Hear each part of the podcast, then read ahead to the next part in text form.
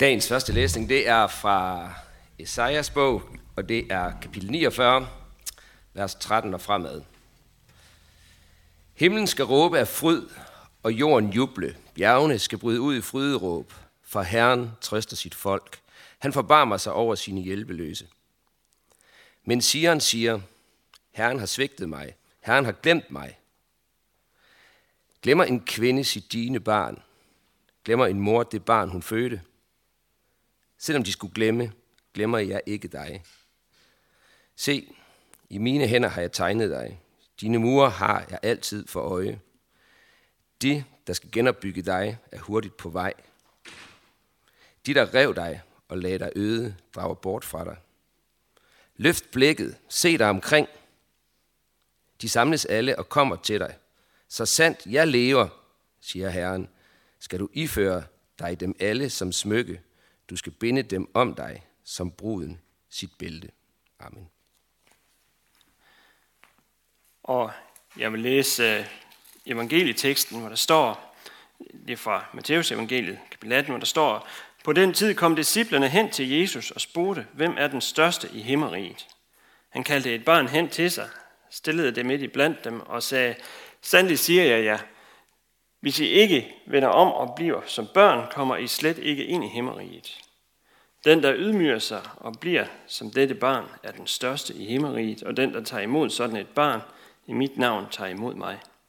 Men den, der bringer en af disse små, som tror på mig til fald, var bedre tjent med at få en møllesten hængt om halsen og blive sænket i havets dyb. Ved verden for det, der fører til fald. Vel må der komme fald, men ved det menneske, som bliver årsag til fald. Hvis din hånd eller fod bringer dig til fald, så hug den af og kast den fra dig. Du er bedre tjent med at gå lemlæstet eller vandføre ind til livet, end med begge hænder eller fødder i behold at kastes i den evige ild. Og hvis dit øje bringer dig til fald, så riv det ud og kast det fra dig. Du er bedre tjent med at gå ind til livet med et øje, end med begge øjne i behold at kastes i helvedes ild. Se til, at I ikke ringeagter en af disse mine små. For jeg siger jer, deres engle i himlen ser altid min himmelske faders ansigt, for menneskesønnen er kommet for at frelse det fortabte. Amen. Og der var lige lidt mere. Det tager vi med. Hvad mener I? Hvis en mand har hundrede får, og et af dem farer vild, lader han så ikke de nioghalvfems blive tilbage i bjergene og gå ud og lede efter det vildfarende? Og lykkes det ham at finde det? Sandelig siger jeg jer, han glæder sig mere over det, end over de nioghalvfems, der ikke får vild. Således er det jeres himmelske faders vilje, at ikke en eneste af disse små skal gå fortabt. Amen. Som ung, der synes jeg på et tidspunkt, at jamen, jeg havde læst en del i Bibelen, og synes jeg kendte en del til kristendommen. Og alligevel, så havde jeg svært ved at sætte en andagt sammen, sætte noget forkyndt sammen. Det kom til at stritte, det, det lød ikke rigtigt. Det, ja, det lød ikke rigtigt. Det, det tror jeg, der er en rigtig måde at, at sige det på. Men det begyndte lige så stille at komme, da jeg fik noget undervisning i loven og evangeliet. Og det med, at det, det er den måde, at Guds ord egentlig optræder i skriften. Dermed ikke sagt, at alle andre i den samme situation, de skal bare lige have det kursus, og så, så kører det. Det er jo heller ikke alle cykler, der ikke dur, som kan repareres ved at, at sætte ny øh, slange og, og dæk på baghjulet, bare fordi der er én cykel, der kan fikses på den måde. Så det er heller ikke sikkert, at ja, I fanger pointen. Men altså, tag det med alligevel, fordi jeg synes, der er en pointe i forhold til den tekst, vi hørte her. Snakken om loven og evangeliet går helt tilbage til Luther, og sikkert længere tilbage. Det er sådan, at de her to elementer, de findes side om side i hele Bibelen. Det er ikke sådan, at det gamle testamente, jamen, det er loven, og så kommer det nye testamente med evangeliet. Nej, vi hørte lige den vidunderlige gamle testamentlige tekst her. Øh, altså bare et af versene, det var, at glemmer en mor sit dine barn. Nej vel. Men skulle hun gøre det?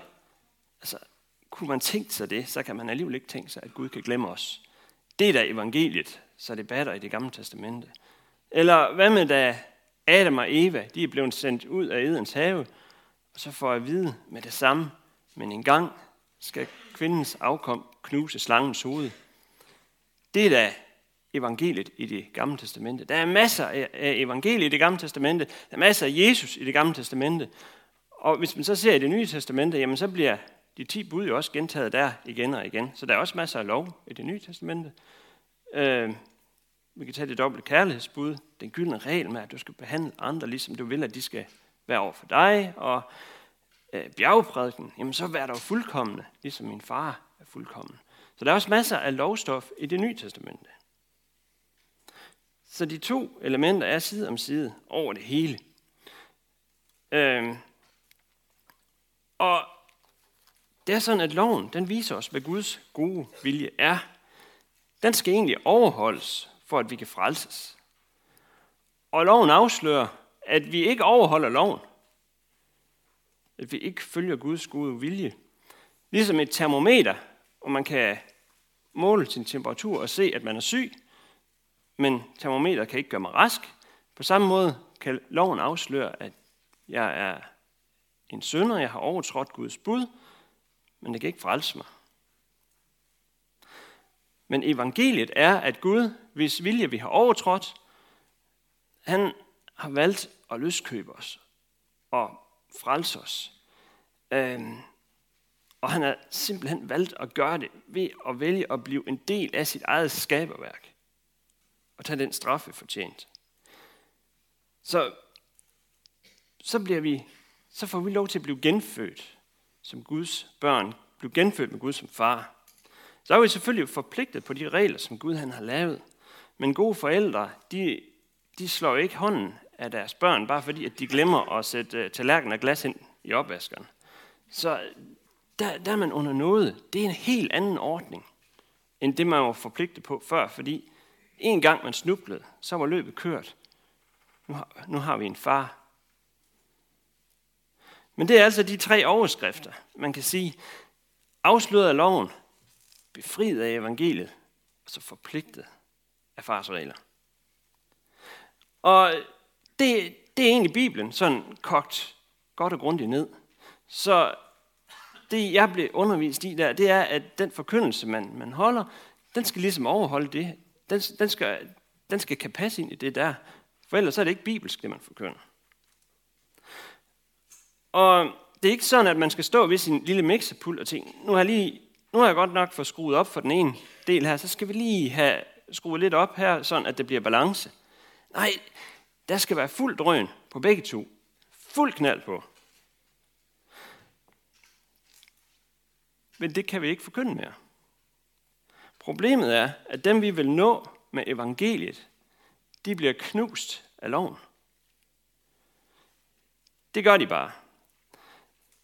Og det lyder dumt, men til forskellige tider, der kan man høre nøjagtigt det samme, og få noget helt forskelligt ud af det. Jeg tænker et godt eller dårligt eksempel. Det var et parti, der stillede op til et valg, og fik to komma seks procent af stemmerne. Nogle få måneder senere, der kom der en forfærdelig finanskrise, og så gik der to år fra det første valg til det næste valg, der fik de syv gange så mange stemmer. Og så gik der yderligere to år, så tror jeg, det var næsten tretten gange så mange stemmer, de fik. Fordi nu er folk blevet, nu, nu kunne de høre det der budskab, de kom med, og blev åbne for det, modtagelige. Løsningen med lov og evangelie, altså det, ja, der, vi, vi er i en tid lige nu, hvor, hvor loven, den, den rammer bare folk. Vi hører det, øh, og det knuser os.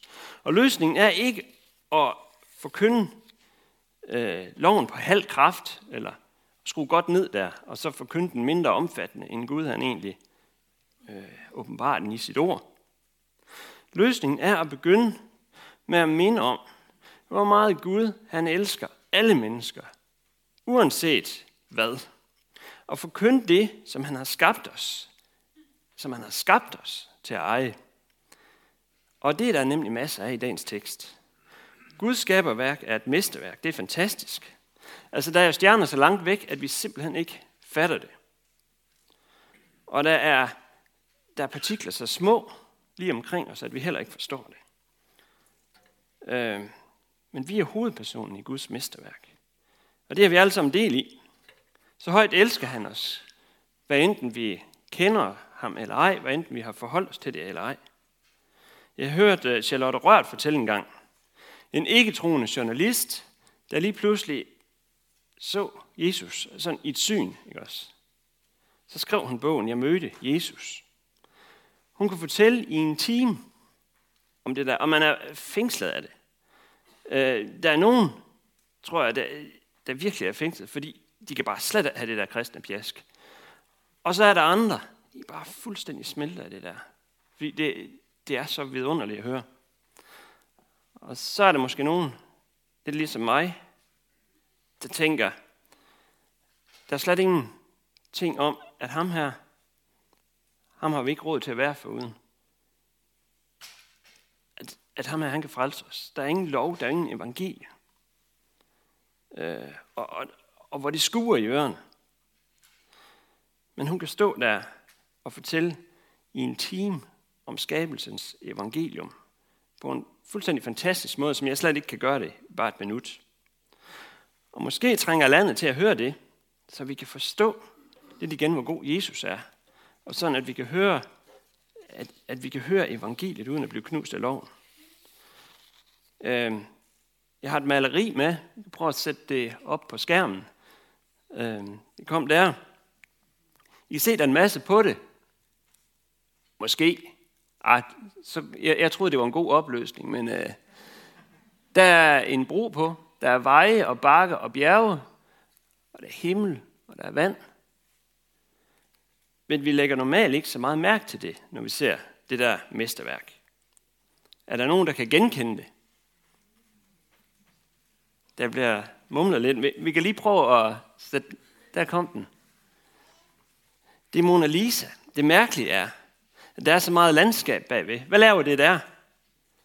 Hvorfor alt det bøvl? Det må jeg på en eller anden måde fremhæve. Jeg har ikke forstand på kunst, men det må jeg fremhæve kvinden. Det må jeg fremhæve det, som... som manden han vil med sit maleri. Hele skabeværket, det er Guds ramme og baggrund for den skabning, han skabte i sit eget billede. Vi er Mona Lisa i Guds mesterværk. I teksten stiller disciplerne Jesus et rigtig godt spørgsmål.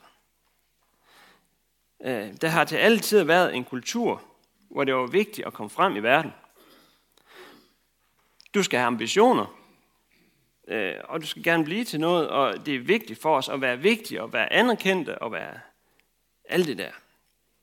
Og i parentes bemærket, så er det jo så sådan, at mange af dem, der så opnår det, det som vi kommer til at stræbe efter, jamen de har det, de har det rigtig skidt. Altså, hvis man kunne, hvis man kunne lave en statistik over, hvad forbruget af alkohol og, og stoffer det er i Hollywood i forhold til andre byer på samme størrelse, så tror jeg, at det vil stikke ret meget ud.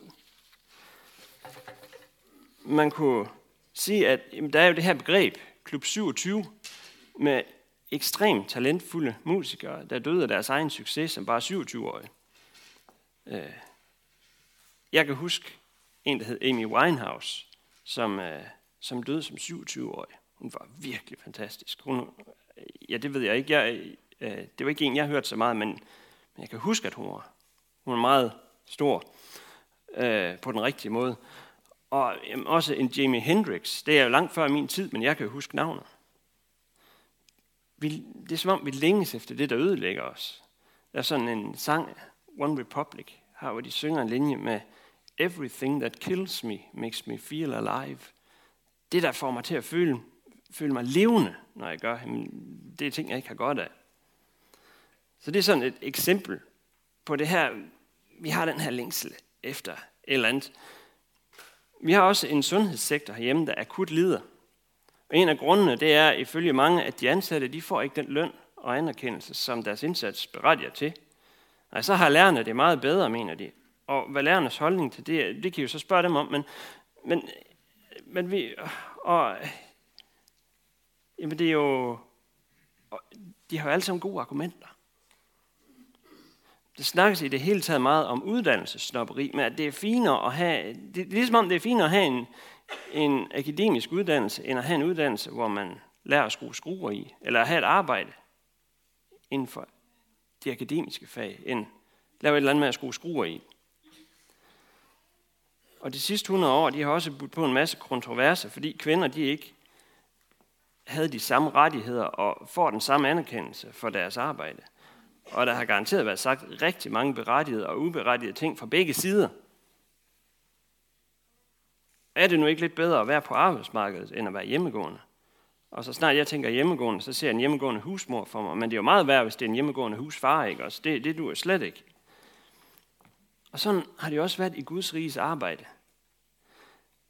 Og er sådan i Guds riges arbejde. At der er arbejdsgrene, der uberettiget bliver set lidt ned på som lidt mindre vigtige. Og så er der måske også arbejdsgrene, som vi på en lidt usund måde sætter lidt op på en pedestal. Men, og det her tør jeg næsten ikke sige, der er jo også en lignelse, hvor Jesus fortæller om, at Herren han betror sine tjenere forskellige øh, mængder af, af det, han har. Alt efter evne og så videre. Og i brevene, der fremgår det, at der er nogen i menigheden, der har måske bagdelen lidt mere klaskehøjde end andre, og derfor fortjener en, en anerkendelse, der er lidt anden, anderledes i natur, end det vi andre fortjener. Og det er noget farligt noget at sige, men det er som om begge dele de er rigtige på en gang. At der er nogen, der har måsen i klaskehøjde på vores vegne, og at vi skylder dem en vis hengivenhed for det. Og så er der samtidig ikke forskel på at passe sit arbejde i Guds rige, uanset hvad man laver. Og så er det, at disciplerne de spørger Jesus, hvem er vigtigst, hvem er størst? Måske er der lige frem en, en selvopoffrelse i spørgsmål. Det tror jeg nu ikke, men det kunne der jo godt være. Jesus, hvad, kan, hvad skal jeg blive god til, for at jeg kan være endnu mere værdifuld for dig? Hvis man spørger sin chef efter det, så er det jo noget godt. Står du og mangler kvalificeret arbejdskraft til en rigtig, rigtig, rigtig vigtig post, som bare skal gøres, og som jeg måske kunne kvalificere mig til, så jeg kunne have endnu mere værdi for dig? Er der noget, vi kan gøre for at komme til at passe ind der? Og Jesus svarer, jeps, nu skal I se. Guds rige, det er der, hvor Guds børn mødes en gang. Og for at være Guds barn, så skal man tro på Gud. Tro på, at han har frelst os, at han har løskøbt os og genfødt os som sine børn ved dåben. At man ikke kan komme ind i Guds rige ved at, lave, ved at være god til alt det, som loven kræver. Se, der var engang en mand, der opfandt Lego-klodsen, og det er en kæmpe virksomhed i dag. Og den er stadigvæk i, i familiens ejerskab. Og det kunne godt være, at der var andre, der kunne være bedre til at eje sådan en organisation som Lego, til at eje sådan en firma. Men det er familien, der ejer det. Jeg er helt sikker på, at de har dygtiggjort sig så meget som muligt i at eje sådan et, et firma. Men i sidste ende, så er de i ejerskabet på grund af deres efternavn, fordi de hedder Kirk Christiansen, og ikke på grund af deres kvalifikationer. Og dem, der er inde på den nye jord, de er ikke headhuntede på grund af deres kvalifikationer. Man kan vel ikke sige, at de er der på grund af deres efternavn, men de er der, fordi de har den samme far. Hvad vil Jesu disciple prøve på? Vil de prøve på at være gode? Vil de prøve på at være børn, fordi de er gode og vigtige? Prøve at være børn ved at være gode og vigtige, eller vil de prøve at være gode og vigtige, fordi de er børn? Hvem er Guds yndlingsbarn? Da jeg var til koncert med Casting Crowns på Å-festival, der konstaterede forsangeren, at mange af dem, der kom til Jesus, de kom, fordi de gerne ville have et eller andet. Men Jesus ville jo ikke, han var ikke kommet til verden for at give dem noget, han var kommet for at give dem sig selv. Han, han sagde jo ikke, jeg vil give jer det levende brød, jeg vil give jer det levende vand. Han sagde, jeg er, jeg er livets brød. Jeg er det levende vand. Den, som drikker af mig, skal aldrig i evighed tørste. Han sagde ikke, jeg vil vise jer døren. Eller, jeg vil vise jer vejen og fortælle jer sandheden. Og, og skænke jer livet. Nej, han, han sagde, jeg er vejen. er sandheden, jeg er livet. Men på samme måde var der jo også mange, der kommer til Jesus og til synlande fiskede efter anerkendelse og anseelse for deres flid og fromhed. Mennesker, som ret beset var flittige og fromme. Men de eneste, som Jesus tager hjerteligt imod, det er dem, der anerkender, at de har spillet for lidt. Dem, der synes, det var utroligt, at Jesus han kunne bruge dem. At de kunne være vigtige for Jesus. Ikke dem, der synes, at de var vigtige, fordi de var helt utrolige. Og så er vi jo tilbage, hvor jeg begyndte, ved de gode budskaber om, hvor meget Gud elsker sine børn og sine ikke-børn. Længes efter at få sine ikke-børn som børn. For når tro og liv det brager sammen, og der ryger fingre af panden, så kan vi jo godt blive i tvivl om, gider Gud mig? Gider Gud min ven Søren, når han skal gå igennem alt det der? Altså, betyder vi noget for ham?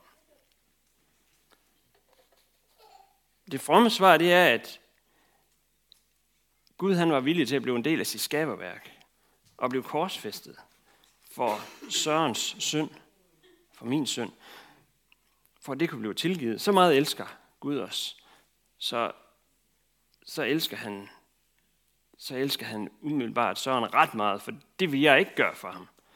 Det vil statsministeren heller ikke gøre, eller F N's generalsekretær, men ham, der har skabt det hele, han vil.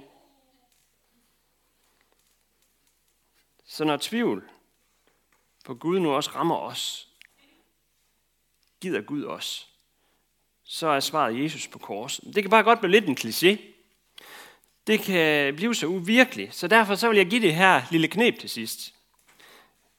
Øh, fordi det fortæller, hvor meget Gud elsker os, hvor meget Jesus elsker os, og hvor meget han også elsker alle dem, der ikke kender ham. En sådan lille test. Man kunne kalde den svigersøn-testen. Vil han det godt, for, vil hun det godt for mit barn?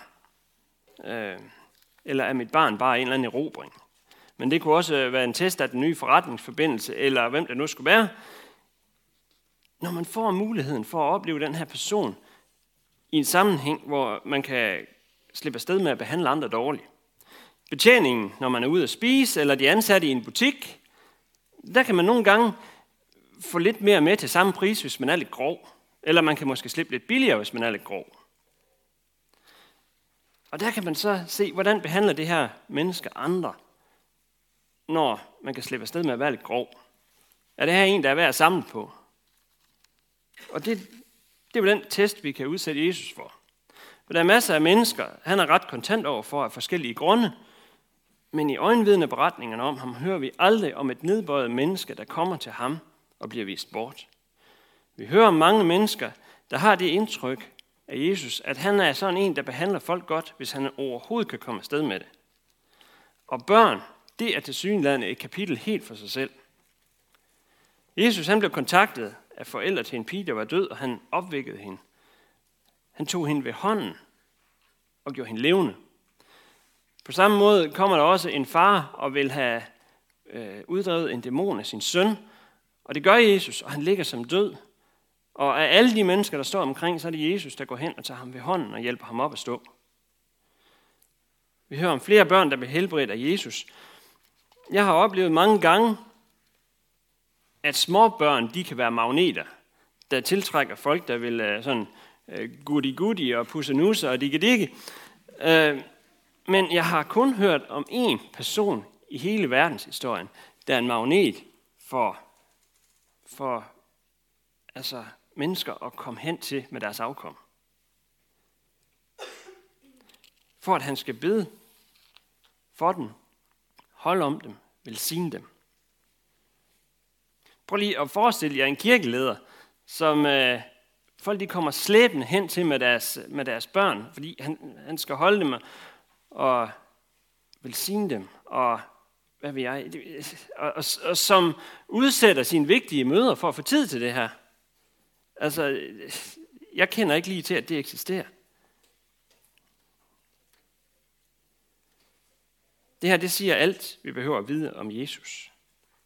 Han har for længst bestået deres svigersøn-test. Han sagde, at det er fuldstændig forfærdeligt, hvis man leder nogen væk fra ham.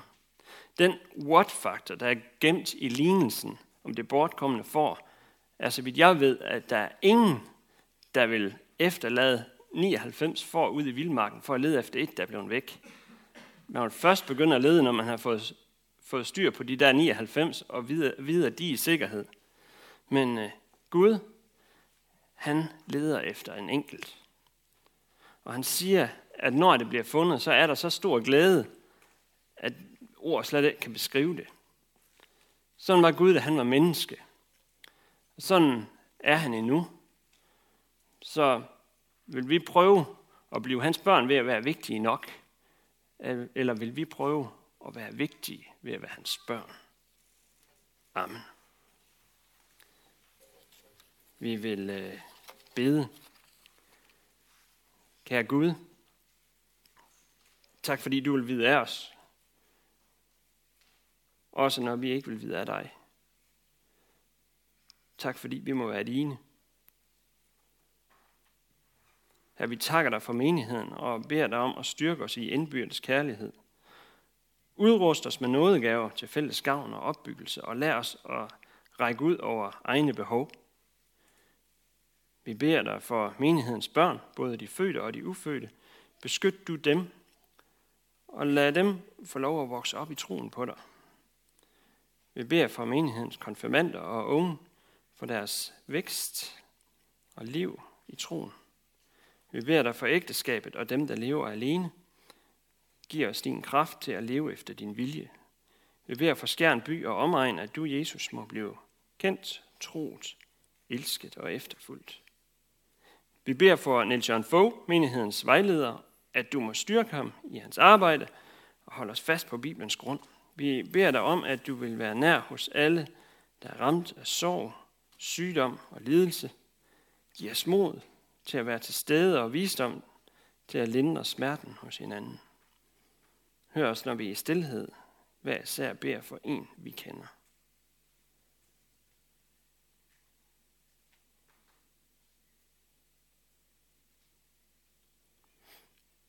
Vi beder for din kirke, at budskabet om dig, Jesus, spredes over hele jorden, og styrk dem, som forfølges for dit navns skyld. Vi beder for vores folk, for alle, der er blevet betroet magt og autoritet. Hjælp dem og os til at værne hinanden mod uret og vold, og kom så snart og gør alting nyt. Amen.